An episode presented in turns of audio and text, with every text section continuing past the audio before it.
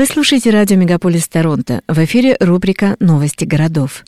У микрофона наш корреспондент в Оттаве Юрий Начитой. Здравствуйте.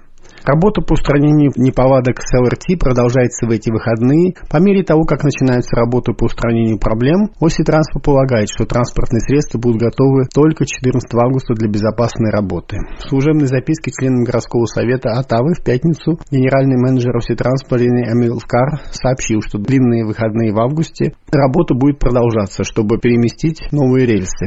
Компания RTG рассчитывает завершить работы в течение 10 дней. Ожидается, что изменение положения ограничивающих рельсов уменьшит нагрузку на ступицы колес, предотвратив сбой в центре последнего отключения LRT. Генеральный менеджер Оси Транспа отметил, что RTG работает на 16 объектов, которые были определены для корректировок. В настоящее время завершается работа над несколькими оставшимися пунктами, которые были перечислены в отчете Atkins Global, который обнаружил риски при использовании O-Train. Вся линия O-Train будет закрыта до дальнейшего уведомления, и все рейсы O-Train будут приостановлены, а станции закрыты. 31 июля транспортные службы города Оттавы запустили новый экспресс-маршрут R1, так как система вступает в третью неделю закрытия для транзитных пользователей. Оси Транспорт также запустил новый автобусный маршрут R1 Пара в дополнение э, к регулярному маршруту Пара Транспа, который будет обслуживать пассажиров с ограниченными возможностями. А теперь информация о полицейской службе Оттавы. К сожалению, в последнее время мы все чаще и чаще видим в новостях новости сводки полиции. Полицейская служба Оттавы арестовала одну женщину в связи с инцидентом с угнанным автомобилем в районе Бархевен в субботу 5 августа. Согласно сообщению ОПС, мужчина и женщина угнали автомобиль в 200-м квартале Этима Circle в 7.41 утра в субботу. Подозреваемые скрылись с места происшествия на двух автомобилях, в том числе на угнанном. Полиция отреагировала и позже нашла украденный автомобиль, а подозреваемая женщина из Монреаля была арестована и задержана для допроса. Ей было предъявлено обвинение в краже автомобиля и причинении вреда. Расследование продолжается. Полицейская служба Оттавы проводит расследование после того, как офицеры отреагировали на стрельбу возле Карсон-Роуд, восточной части города, рано утром в воскресенье. Офицеры прибыли на место происшествия примерно в час ночи в воскресенье 6 августа и обнаружили одного мужчину с легкими травмами. Подразделению ОПС по борьбе с оружием и бандами было поручено провести расследование, но они не считают, что существует какая-либо угроза общественной безопасности. Уровень жизни снижается уже много лет, и это продолжится, по крайней мере, в течение жизни целого поколения, говорит отчет, выпущенный в Атаве.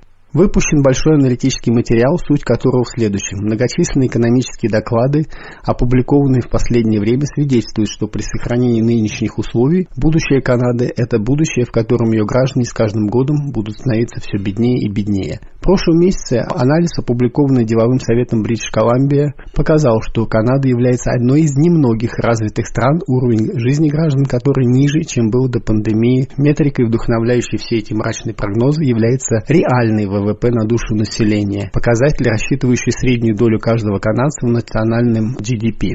ВВП Канады на душу населения составляет около 72 500 долларов в год. Это все еще выше, чем в любой другой стране большой семерки, кроме США. Но рост практически остановился. Хотя все остальные страны с развитой экономикой продолжают рост, и их граждане становятся все богаче.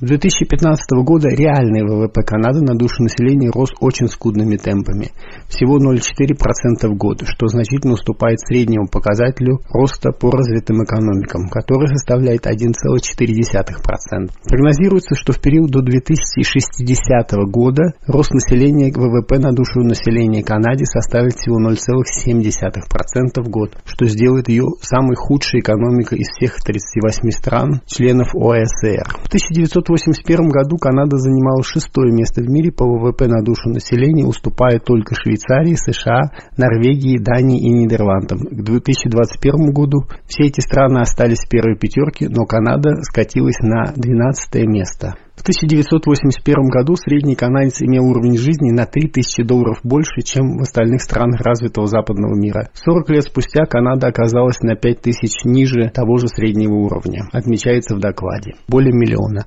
Это результат политики правительства Трюдо, направленной на увеличение миграции в попытке поднять ВВП. С новостями Оттава вас познакомил Юрий Начитой.